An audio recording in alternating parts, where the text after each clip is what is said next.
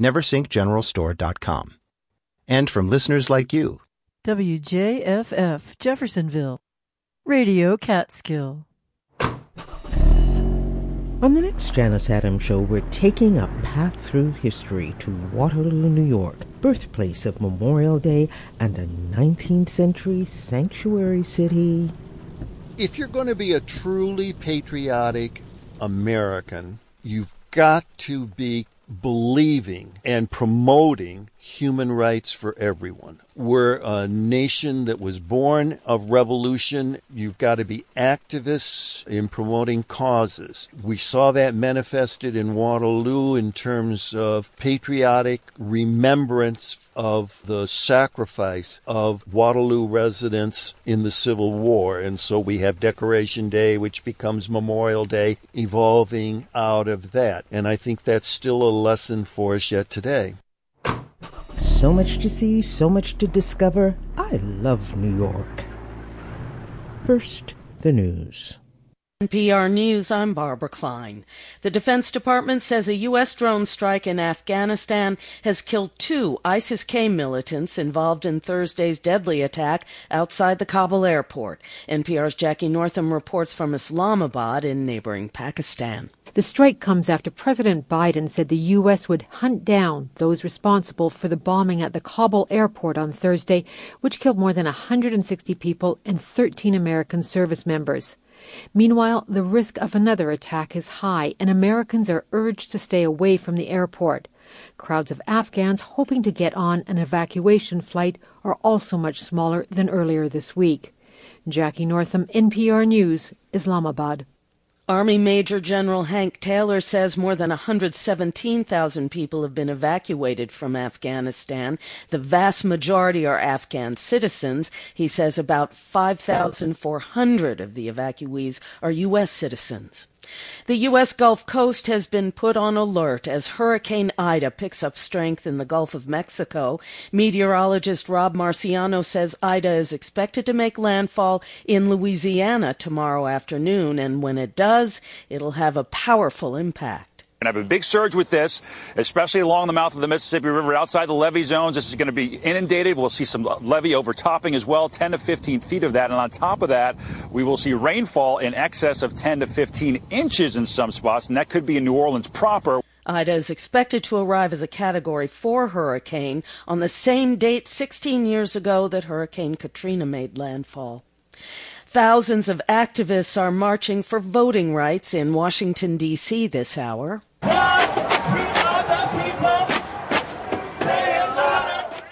Demonstrators are also out in several other cities in March On events organized to mobilize against restrictive new voting laws. But as Houston Public Media's Camila Hannibal Smith reports, Dallas and Houston have canceled March On events because of the pandemic. The March On for voting rights in Houston would have taken place a day after the Texas House passed a new voting restrictions bill, but rising COVID 19 cases and a shortage of hospital beds and staff made organizers call it quits. Shannon Perez leads outreach efforts for March On's Texas events. Yeah, just this week, uh, Harris County Judge Hidalgo announced that she was asking for $30 million to pay for relief nurses, and we just we just couldn't hold um, events that weren't socially distanced um, under these circumstances. She says there are no plans to reschedule. March on rallies are still set for many cities, including San Antonio and an altered version in Atlanta. Texas's voting rights bill still awaits state Senate approval. I'm Camilo Hannibal Smith in Houston. This is NPR. This is Radio Catskill. I'm Liam Mayo from the River Reporter. Pennsylvania's opioid disaster declaration ended this past Wednesday, August 25, after the Republican-controlled General Assembly declined to extend it. Governor Tom Wolf declared the Assembly had determined that a disaster declaration was no longer the most effective tool in battling the opioid epidemic, but that the Commonwealth was still committed to offering support and services to individuals needing help with substance use disorders. The disaster declaration was first signed in January 2018 and has been renewed 15 times in the two and a half years since. Pike County is asking for advice on how to spend its funding from the American Rescue Plan Act. The county has released a set of surveys targeting businesses, municipalities, and nonprofits, asking what impact the pandemic has had on their operations and what funding is needed for full recovery. The surveys can be found on the Pike Forward website at www.pikeforward.com. That's www.pikeforward.com. And over in Wayne County, the borough of Honesdale is making plans to spend its portion of American Rescue Plan Act funding. Honesdale learned in late July that it is eligible for a little under $450,000, and it's considering hiring a CPA firm to help administer this funding at the county and the borough levels. The borough is separately eligible for Community Development Block Grant funding, designed to benefit low and moderate income individuals and areas. Suggestions for spending that funding include improvements of the steps connecting Cottage Street and Riverside Drive, and the demolition of certain long blighted buildings. This news roundup is produced in partnership with The River Reporter. I'm Liam Mayo. Today on the Janus Adams Show, we're traveling the next spur on the path through history in upstate New York. We began this series following Underground Railroad trails to Peterboro, Auburn, and Rochester. We visited the homes of the greatest Underground Railroad conductor of them all, Harriet Tubman, and women's rights champion Susan B. Anthony journeyed back in time to Rochester, the city that welcomed a freedom seeker, fugitive slave so called, and released his inner orator, publisher, statesman, Frederick Douglass. We met Thomas James and Austin Stewart, fellow freedom seekers who'd inspired Douglass's life and work. For this episode, we're on our way to Waterloo, New York, birthplace of the annual Memorial Day commemorations. In the mid 19th century, Waterloo was home to an enclave of African American families who found a haven there. Freedom seekers all, most had been enslaved either in the South or the North. Some had been liberated in 1827 when New York became the last of the northern states to abolish slavery. Others were so-called free-born persons of color all knew the terrors of the American slavocracy. And why are we revisiting those 19th century days now? Of particular relevance to us today, Waterloo has the distinction of having been a 19th century sanctuary city. Here to tell the tale is our guide, Seneca County's official historian, Walter Gable. we're going to be seeing sites that are still private residences that were sites of homes of African American families, some of whom were freedom seekers, in other words, actual fugitive slaves before the Civil War, some of which were freed persons of color, as the phrasing tended to be used at that time. Waterloo had several African American families living here uh, before the Civil War. I think one of the reasons for that is simply that there was a large Quaker population. And of course, the Quakers have tended, because of their innate belief in the equality of all people, that uh, they were very much activists in the anti-slavery effort, and so there was a lot of underground railroad activity that was taking place. Uh, obviously, they needed jobs, and there were a lot of expanding businesses in Waterloo as well as in neighboring Seneca Falls, and so I think that helps to explain why many of these freedom seekers didn't have to go all the way to Canada to enjoy freedom as they escaped from enslavement on the plantations because there were job opportunities and there was what I call a climate of acceptance and support here. We're going to see that many of these African Americans tended to c- congregate into one neighborhood on North Walnut Street. So here we go. How do we get there? We're just going to go up here, stop, and take a left. Now, Seneca County being in the center part of the Finger Lakes area, uh, obviously there were many freedom seekers that would uh, come through Seneca County. We believe that many of those that came to Seneca County came up through Pennsylvania to Elmira, where, where the Reverend John Jones uh, would help them then proceed north. And there were a variety of routes that they could take from there. Some of them just continued right up either Cayuga Lake or Seneca Lake, almost like it's a funnel drawing them north to Lake Ontario, where they could then cross the lake to Canada, which had abolished slavery before it was abolished in the United States. And so that's why Canada was seen as a haven. But as uh, I do want to point out that many of the African Americans are going to settle here in Seneca Falls and Waterloo because of the job opportunities and that they were accepted here. And right now, as soon as we cross the railroad tracks, we're going to be approaching the neighborhood that was very much an African American neighborhood.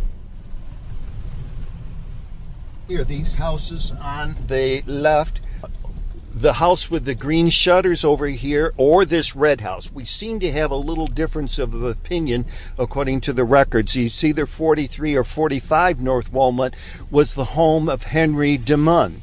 Henry DeMunn himself was probably a freedom seeker, but his wife was a free person of color. Now, up here on the right, the house just beyond that car that we're seeing, the story and a half house, that was the home of Thomas and Mariah Jackson. And once again, he was a freedom seeker. She was probably a free person of color. And so when they buy this house, it will be put in her name because in 1848, New York State has passed a Married Women's Property Act that it was legal now for women, even married women, to own property. And so, therefore, rather than run the risk of his being captured and the family being dispossessed of their house, by putting the house in the wife's name because she's a free person of color that they can be sure to do it.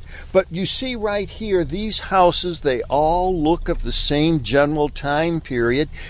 And it's a reflection that, yes, there were job opportunities here in Waterloo, but it's nice to be in your own neighborhood, you see, and so that you can interact with one another, you can have some greater degree of security as a result. I um, was struck by the fact that we came across the railroad tracks, and my, my mind said, why in America are the railroad tracks always a divider between communities?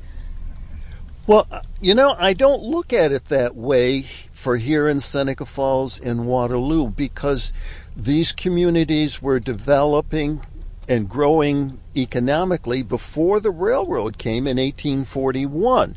And so, therefore, I don't see the jargon of the other side of the railroad tracks that you hear talked about so much in communities. Well, I'm, I'm wondering honestly, you know, but but that's something to be researched because then is it that the railroads took land that was quote less desirable? So that's where they put the the railroads which in some places is is the case you know?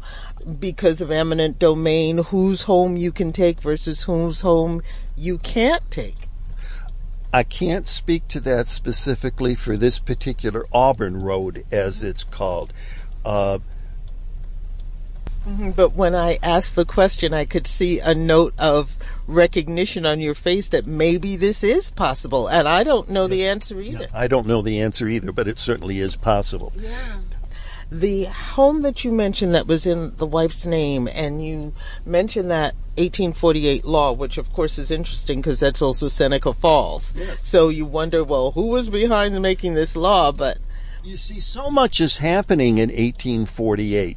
We have the Married Women's Property Act being passed. The state legislature is considering uh, a revision, a major new writing of a state constitution, which still hasn't happened. We have the Women's Rights Convention being held, and throughout that summer in Seneca Falls, a series of Free Soil Party meetings were being held in Seneca Falls. The Free Soil Party had arisen deliberately on the part of Northerners who were so opposed to the possibility that any of the territories were acquiring from Mexico in the Mexican War, territories that become known as the Mexican Cession, that they don't want any of that territory to be possibly becoming slave states of the Union, this Free Soil Party is having that as a goal. And then, just to put that in context for um, other people, once you mention the acquisition of Mexican territories, then in 1848, rem- reminding people 1849 is the gold rush in California. And we have a direct connection to that in Seneca Falls because we start making iron, all iron cast pumps in Seneca Falls.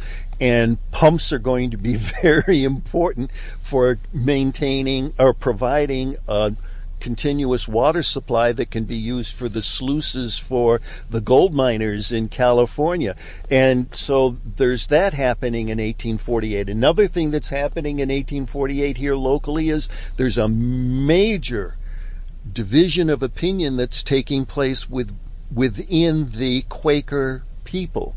The Thomas and Mary Ann McClintock here in Waterloo are very instrumental in the formation of the Hicksite Quakers evolving into the Progressive Friends or the Friends of Social Progress, a more, shall we say, a more intensely motivated reform group.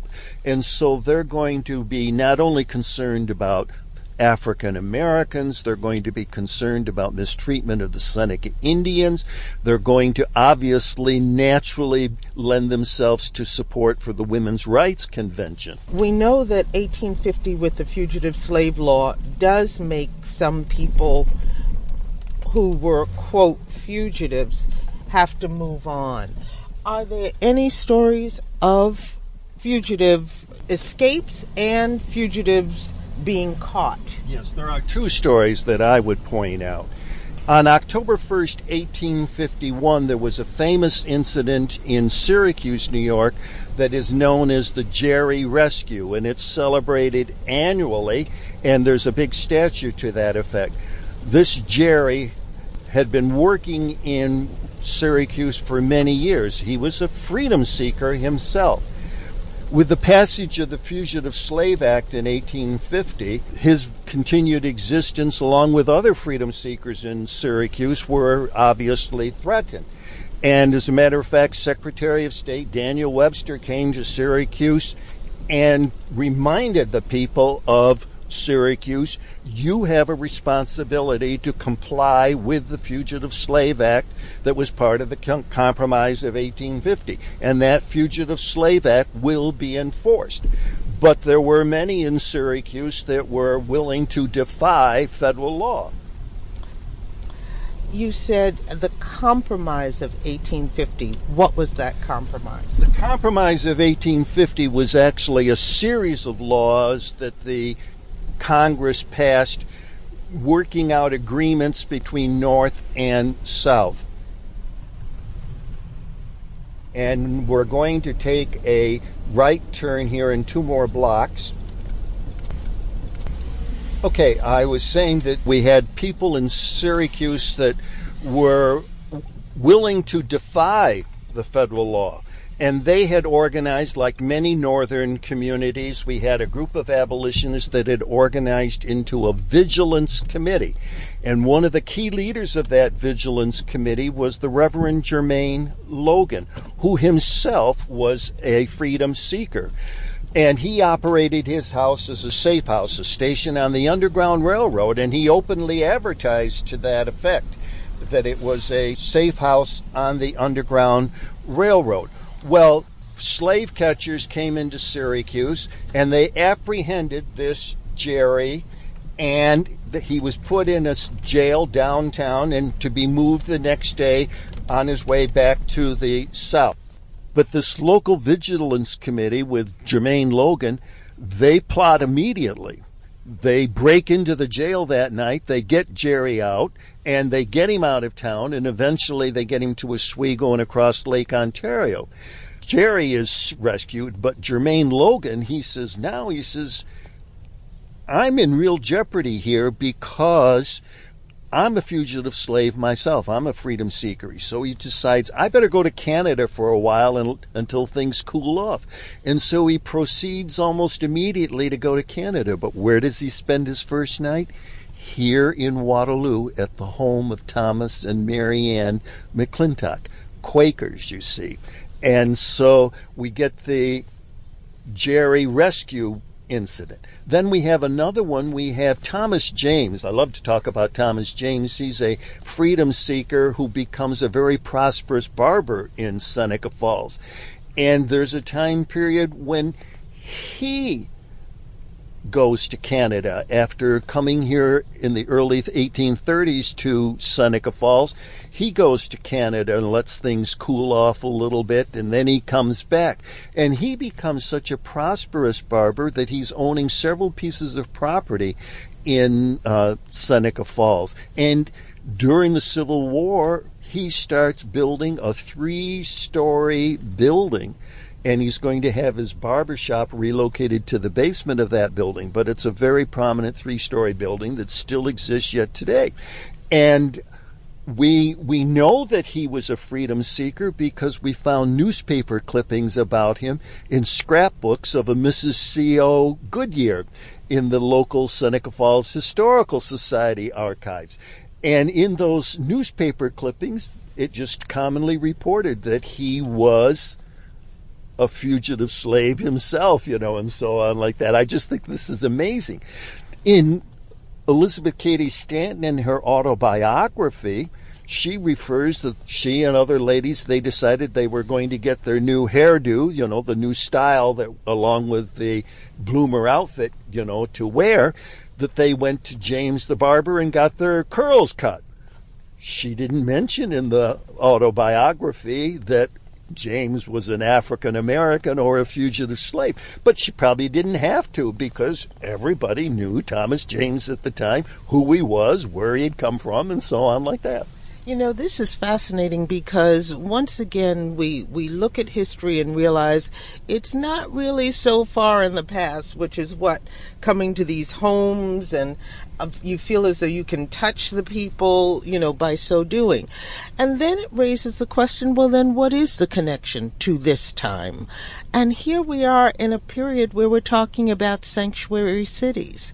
And it strikes me that the area we're in was a sanctuary city.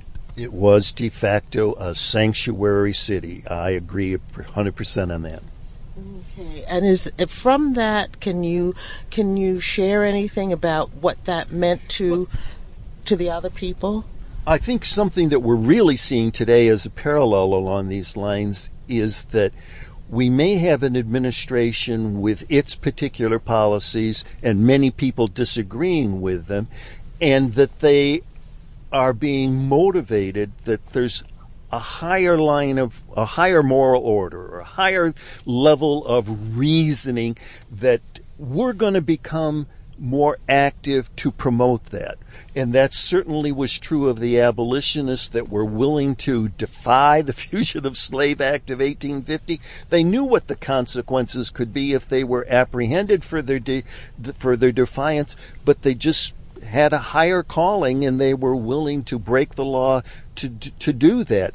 And so we've always been a nation born out of revolution in which people protest. And I think we believe strongly in our First Amendment rights of freedom of speech, freedom of assembly, and so on. And so I think we see that here by a bunch of people in Waterloo that were obviously going to provide protection for these freedom seekers in the years before the Civil War. And and it's a model, it's an inspiration, it's a lesson for people today that if they don't agree with government policies, there is a way to channel that disagreement into demonstration and so on. And of course, the horror of seeing people just picked up and carried off by the government and taken away, saying that they violate the fugitive slave law, is being mirrored in the horror of seeing Mexican Americans, Latinos, just rounded up and picked up and put in shackles. And there is something about the idea that we are being manipulated into accepting that vision. But I also think that maybe at the present time, we're really being tested as to how strongly we believe in our core values. And sometimes we have to really be put to that test to come out of it as stronger human beings. We're here in the main intersection of Waterloo, but we're going to proceed west. We're seeing lots of flags on display and the banners for this weekend celebrate, commemorate Memorial Day weekend here in Waterloo, the big celebration. And here we have the historic marker about Waterloo as the birthplace of Memorial Day. Joining me on this trip was my colleague, Jason Dole. Here he is with his own question for Walt Gable. Waterloo also has a strong connection to freedom, justice, uh, human rights, civil rights, and I was wondering if you could talk about where where does activism meet patriotism because it seems to be doing that here in Waterloo. It's an interesting question, and I I, I think that if you're going to be a truly patriotic American, you've got to be believing and promoting human rights for everyone. Otherwise, you're not truly an American. We're a nation born of immigrants. We're a nation that was born of revolution, and so you've got to be activists, you know, uh, in promoting causes. And we saw that manifested in Waterloo in terms of patriotic remembrance of the sacrifice of Waterloo residents in the Civil War. And so we have Decoration Day, which becomes Memorial Day, evolving out of that. And I think that's still a lesson for us yet today. Coming up after the break on the Janus Adams Show, more of our visit to Waterloo, New York with our guest and guide, Seneca County historian Walter Gable. Trying to make it real compared to what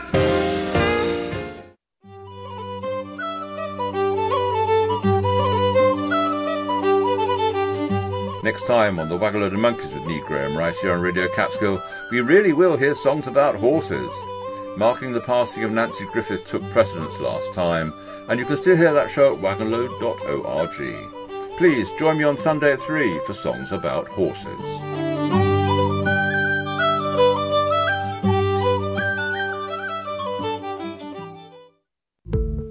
If you're feeling the love, share the love. If you're feeling the love, share the love. Think about why you love having Radio Catskill. Then, if you can give a gift of $10, $15, $20 a month or more, become a sound supporter so that we can have your constant support. Become a sound supporter. If you're feeling the love, share the love. Go to WJFFradio.org so that we have your constant support.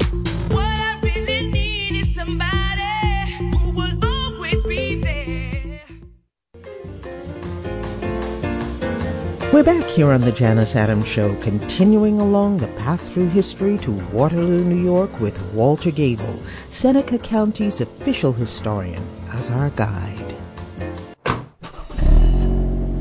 I asked Walt about his own journey to becoming county historian. In December of 1972, I went to the Soviet Union as part of a group of social studies educators in the United States. And as much as I was thrilled by that trip to get to see all of these wonderfully historical places and the museums and got into specialized English schools, elementary and secondary levels in St. Petersburg and in Moscow, as we were leaving and the pilot announced we were no longer over Soviet territory, these 300 of us, we erupted into a spontaneous round of applause. And I think, and you can see the tears are welling in my eyes, and this is 45 years ago now, you know, kind of a thing, that it was because we had experienced firsthand a totalitarian society where we had to be ever vigilant to follow their procedures and get confronted every once in a while, as I did, trying to take a picture where the guide said it was okay, but the local guards were not willing to let me take that picture, that this was so different from our democracy that I, I think that that's why we just applauded because we had seen firsthand how important our democratic society was. The emotion that you are still feeling 45 years later um, is is just striking because I am thinking of a congressional candidate literally picked up a reporter because he did not like the fact that he was being asked a legitimate question, picked him up and threw him, body slammed him, threw him to the ground, and actually thought he would get support from others for what he had just done.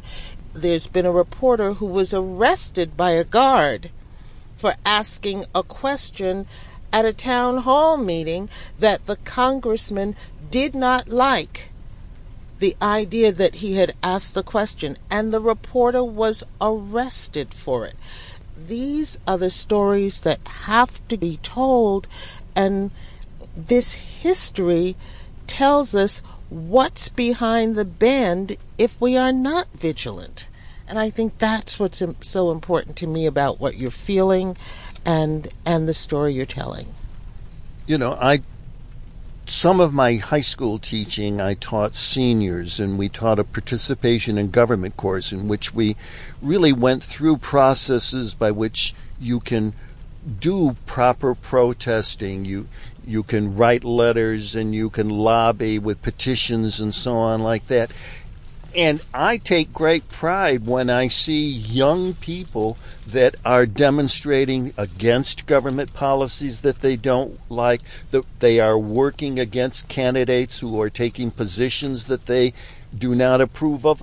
I think we should really rejoice that those things can happen, and for the most part, they happen without acts of violence. What you were just talking about is a real tragedy that's the compromise of 1850 that today is going to represent. I feel your passion. I mean, the car is not big enough to contain it. But, and so, uh, how did you become county historian? Well, I was a high school social studies teacher for 32 years and had a very successful teaching career. Um, managed to take an early retirement. Uh, was doing a lot of consulting work in test development for the State Education Department of New York. For example, I was actually in Monterey, California on a consulting job at the time of 9 11. And so I saw firsthand the patriotism in California for an incident that happened in New York City. Uh, I was also supervising student teachers, teaching a course as an adjunct instructor at neighboring Hobart and William Smith colleges. But there was a vacancy in the position of county historian. And finally, I got approached to see if I would be interested. And as I learned about the job, I just said, there is so much potential here. Things were in such disarray, but there is so much potential. I, I just felt as if I was called to do that work. And the county was getting ready to celebrate its bicentennial, and so I could be a part of that. And I naturally drew upon my teaching skills, and so I was getting the local newspapers to agree to write. Uh, that I could include newspaper articles for it. I do a lot of programs uh, for school and community groups and so on. And so I just feel like it's a natural part of what I had been preparing for in 32 years of teaching as a second career. I call my it's a part-time job that's a full-time hobby. and now with uh, this amazing 700 page volume that you just shared with me entitled Discovering the Underground Railroad Abolitionism and African American Life in Seneca County, New York, 1820 to 1888, in shepherding something like this, and then the fact that it is available online, essentially now the world is your classroom. Oh, what a wonderful comment for you to have made. I appreciate that very much. Thank you. Now, these kinds of reports were done by Dr. Judith Wellman for several counties in New York State, and they are all available online. I've also, as county historian now, uh, been the author for three different books. I have my third one coming out uh, middle of July. Wonderful, wonderful. So you'll share that with us, and we'll make sure we put links to that on the website. Yes. Great. Let me ask you one other uh, question about this.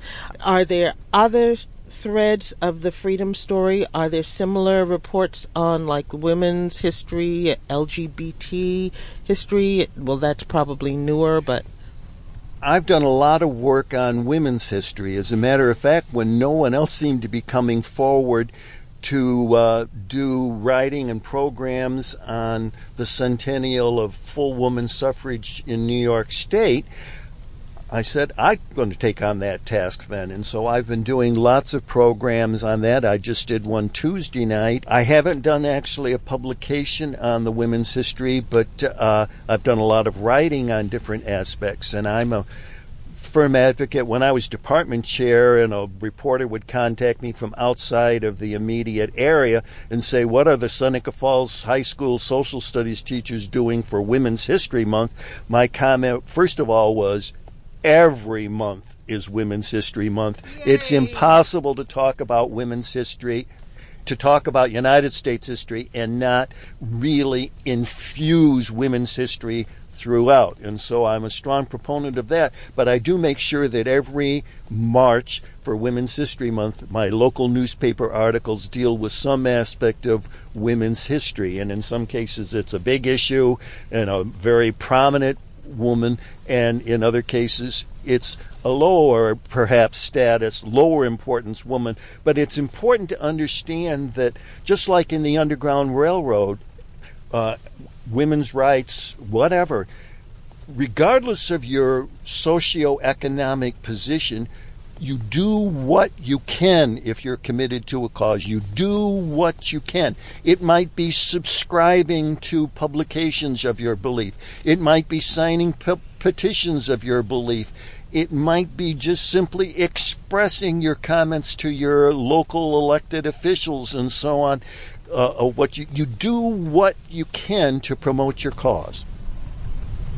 When we come back, more of our visit to Waterloo, New York, birthplace of the Memorial Day commemorations and 19th century sanctuary city, with our guest and guide, Seneca County historian Walter Gable, here on The Janus Adams Show. As we go to break, Mike Seeger performs before a live audience at the Library of Congress the 1840s Song of the Coffle Gang, also known as Stolen Souls from Africa. We are stolen souls from Africa, transported to America like hogs and sheep were march and drove to bear the heat and endure the cold. See how they take us from our wives, small children from their mother's side. They take us some foreign land, make slaves to wait on gentlemen.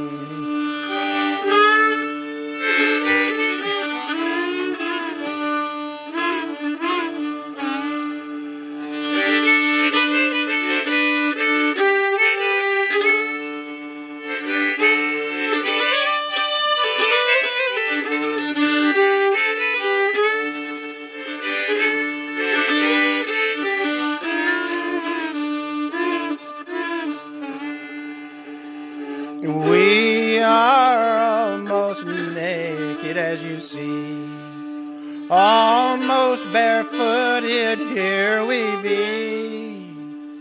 Suffer the lash, endure the pain, exposed to snow, both wind and rain. Oh, Lord, have mercy and look down of the African.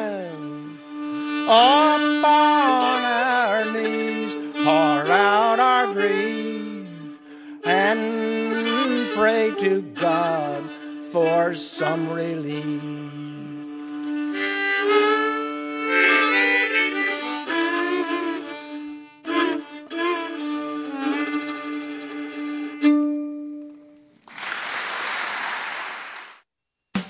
Recent Wait Wait, Dulce Sloan volunteered to be the person to stop all men from doing dumb men things. No, no, no, no, no. As soon as he starts acting a fool, I just hit him with, Sir!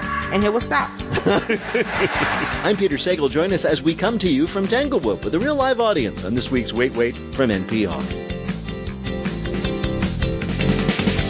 Sunday morning at 10 on Radio Catskill.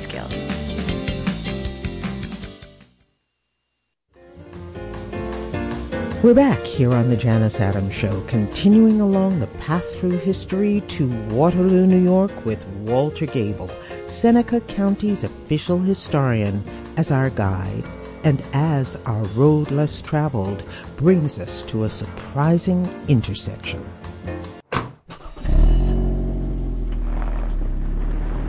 Turn around anywhere you want. Now here we actually are, the Thomas and Mariah Jackson house here on North Walnut Street. Uh, and as they say, it's just so great that the house is still being used as a residence. So it's a kind of a living history in that sense, I guess. And uh, this is still a very, very quiet but important residential neighborhood kind of environment. Well, my question, since you mentioned them, was he ever captured or, or was he able to live out his. He was never captured. Uh, to my knowledge, I don't, and I think I would know if he were. Uh, of course, he was illiterate, and so all of the deed transactions that he engages in, he just has to sign with an X. And from here, we're going to be going to South Seneca Street, uh, and we'll see where t- Thomas and Mariah Jackson lived later. Now, this South Seneca Street neighborhood was predominantly white, but it were was middle class, working class people. Many families in this neighborhood were actually uh, involved in abolitionist efforts in general. We have masons and carpenters and so on like that. Working class people, but even though they were white, you see, they are supporting of the uh, anti-slavery movement, and so Thomas and Mariah Jackson could feel comfortable living here in this neighborhood, even though it was predominantly white. So, which is then probably why Waterloo, the black uh, nucleus, is just a block away. Yes. Yes. Okay, and the actual house is going to be the white brick house up here on the left now, just beyond our two little signs. So they sold their house that we saw, their first home, and then they bought this. Is his name on this one? Uh, nope. It, the house the house was in the wife's name. The house right over here, Reverend Samuel Gridley came to the Presbyterian Church in Seneca Falls, in, Waterloo, excuse me, as an anti-slavery person, and continued to do that here in Waterloo the years that he was pastor, and he was one of the key people in organizing the Seneca County Anti-Slavery Society. Yes, we'll go right. You mentioned Jermain Loguen. Where did he come from? You know, I don't know exactly where in the South he was from, but typically m- many of the African Americans that were escaping slavery and coming north were actually in the more northern states. That's a common misconception that I think many people have that all of the freedom seekers went to Canada. Well, those that were in the deep south states, such as Mississippi, they're not likely to make that long trek all the way north to Canada. They will go to the, uh, Cuba and islands in the Caribbean or to Spanish Mexico, which had all, those areas had abolished slavery, and so therefore they could be free in that sense by being there.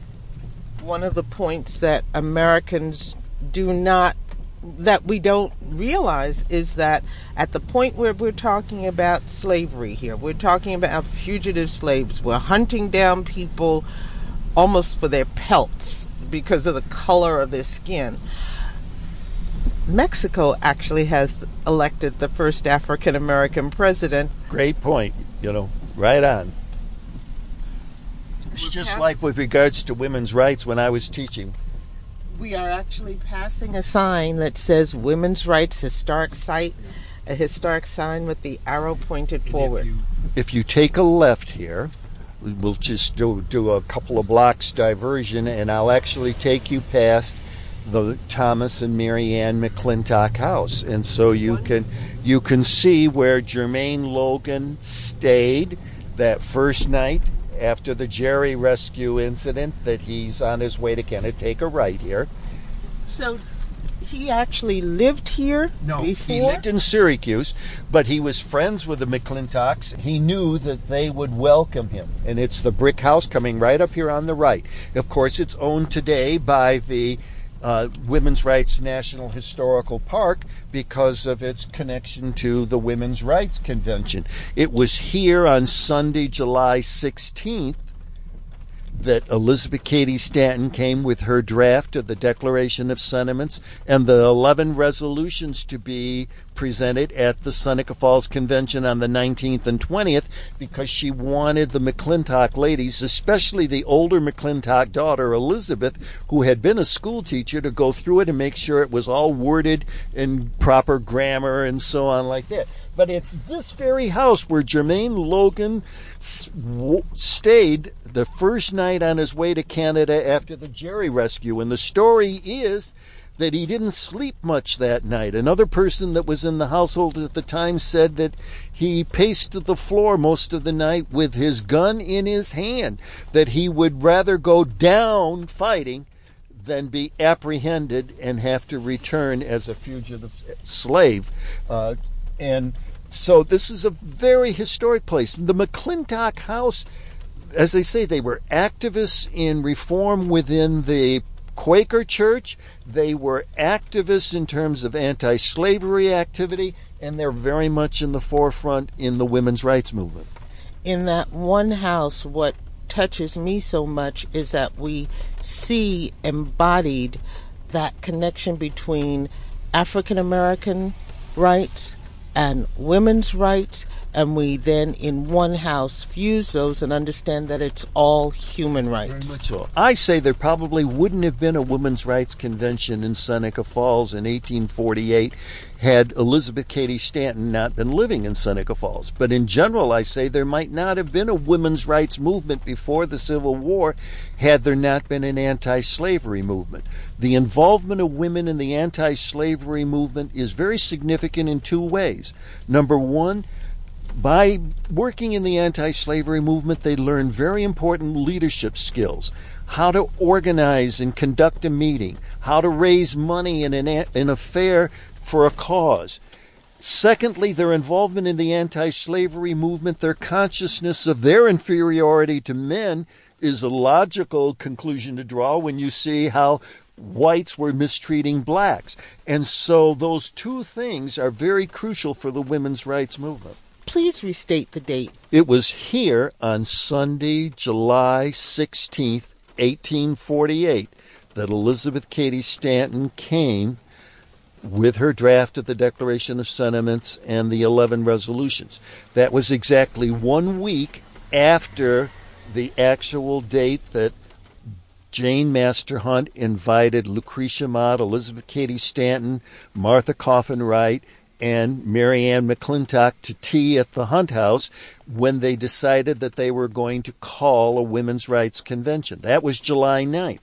This was the first time that Elizabeth Cady Stanton and Lucretia Mott had met each other since London in 1840 at the World Anti Slavery Convention when Lucretia Mott was not seated as a delegate simply because she was a female.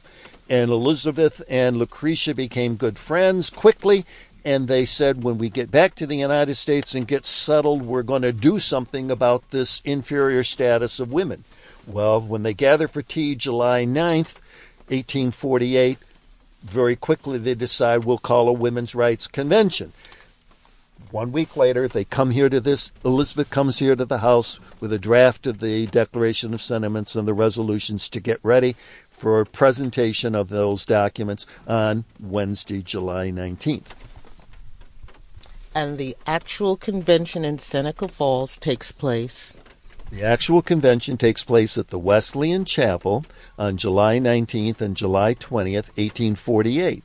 The Wesleyan Chapel was a church congregation that had been established deliberately as an anti slavery Protestant church, one of over 240 so called come outer churches that arose in the mid 1830s because of the belief that churches needed to take a strong stand against slavery. And those abolitionists with those strong beliefs that were called ultra abolitionists, and when they couldn't get their church, whichever congregation it was, Presbyterian, Methodist, Baptist, when they couldn't get their own congregation by at least a majority to favor a strong stand against slavery, they were willing to leave their own congregation and coalesce into a come outer church such as a Wesleyan Methodist congregation, which had as its main goal to be anti slavery. Extraordinary. I know they got the idea to do this inspired by the 1840 convention in London. But do you know when they actually began planning this convention so that they could have it in July 19th? Well, they gather for tea at the home of Jane Master Hunt on Sunday, July 9th. Elizabeth Cady Stanton has, this is 1848. Elizabeth Cady Stanton has moved her family from Boston to Seneca Falls only the previous year. And in Boston, she had enjoyed a very active social political circle of friends, prominent speakers, writers, and intellectuals of the day. And in, but they moved to from Boston because the doctor told Henry that that maritime climate is not good for your health. For health reasons, you need to get away from the coast. And so Elizabeth Cady Stanton's father owned property in Seneca Falls, and he deeded property some of it to Elizabeth. And they set up this household. But Elizabeth is having children, but she's finding that motherhood and running a household is not the same as that active social political circle she's enjoyed in Boston. So when they gather at the Jane Hunt House Sunday, July 9th, 1848, Elizabeth starts telling about how she's unhappy this isolated environment. And very quickly, Lucretia and, of course, her realized, well, in 1840, we had vowed we were going to do this. And so it was easy for them to almost immediately decide, well, now's the time to do it. Lucretia, you're here in the area for the summer because your sister Martha Coffin Wright's going to have a baby. Uh, I'm here, let's do it. And so they just sit right down right away and they draft a notice to put in the local newspaper. What I'm struck by, though, is the time and the efficiency of it. Because so they anybody who objects has the post office to blame for their efficiency at the time. The but the question becomes like, what newspapers did they advertise in? Was it the Liberator? It was in the Seneca County Courier, a newspaper that came out twice a week. And so it appeared on July 11th and then again July 14th. But it also appeared in Frederick Douglass publications and so on. But you see, they could very quickly decide that they were going to have this and think that they could confidently pull it off because they've been involved in the anti-slavery movement and they've learned these leadership skills that I was talking about is uh, on it Elizabeth Cady Stanton is brilliant. She can see. She sees the big picture. She sees the details. She realizes we've got to have some documents to present, you know, so that we really focus what it is that people are to be doing and, you know, not just simply discussing, but come up with something. And so she realizes, you know, rather easily, well, I can take the whole concept of the Declaration of Independence and modify it as a declaration of sentiments for women, you know, that all men and women are created equal, that great uh, social contract theory premise. But where the Declaration of Independence is predominantly a list of grievances against the King of England, it's going to be very easy for her to articulate a whole list of grievances that women have because of actions of men. Absolutely. Thank you for for that because we what we have gotten, especially just in this moment, is so rich. Thank you so You're much, welcome. dear friend. Thank you. My so pleasure.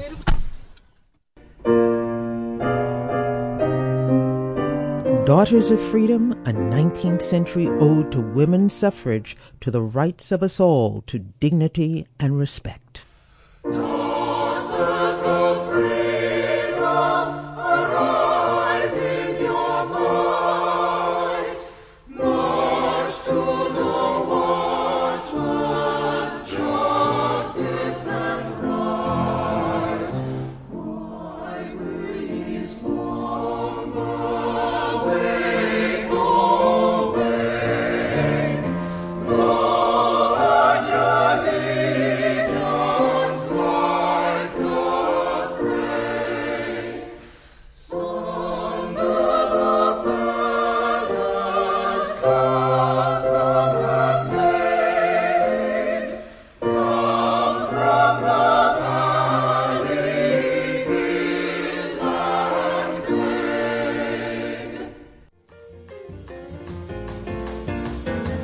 Janus Adams Show, Walter Gable, Seneca County historian, has been our guest and guide through Waterloo. Our thanks to him and to you for joining us today. This episode of the show was recorded with travel consideration provided by I Love New York. For more about today's show, including a picture of the Jerry Rescue Monument and links to the people, places, and music mentioned on the show, visit my website, janusadams.com. That's J A N U S A D A M S.com. From the studios of WJFF Radio Catskill, post production Jason Dole. This show is a production of Janus Adams LLC, all rights reserved. Trying to make it real compared to what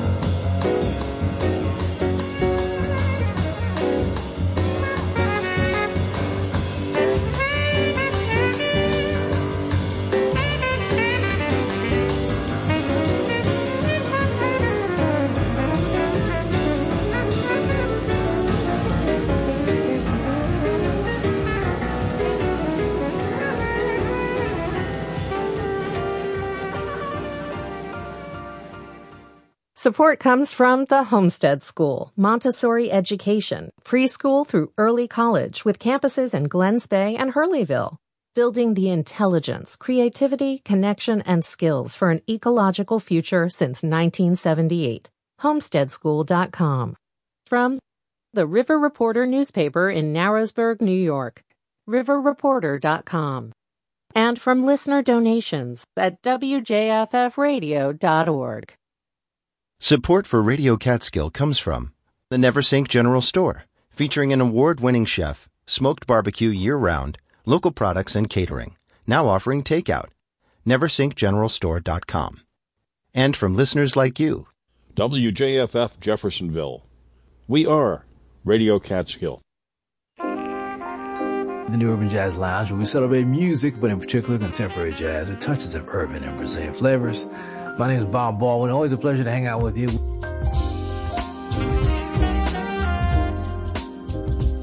It's a pleasure to uh, come back every week and play some very cool music for you. And we've got more of the same this week. Tuesday night at 9 on Radio Catskill.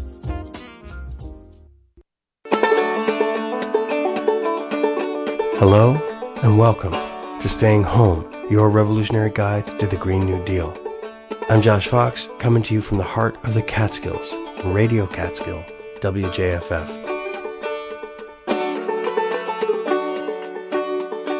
Hey everyone. Today I'm talking with one of my heroes, heroines, the great Marianne Williamson, a, a woman uh, who I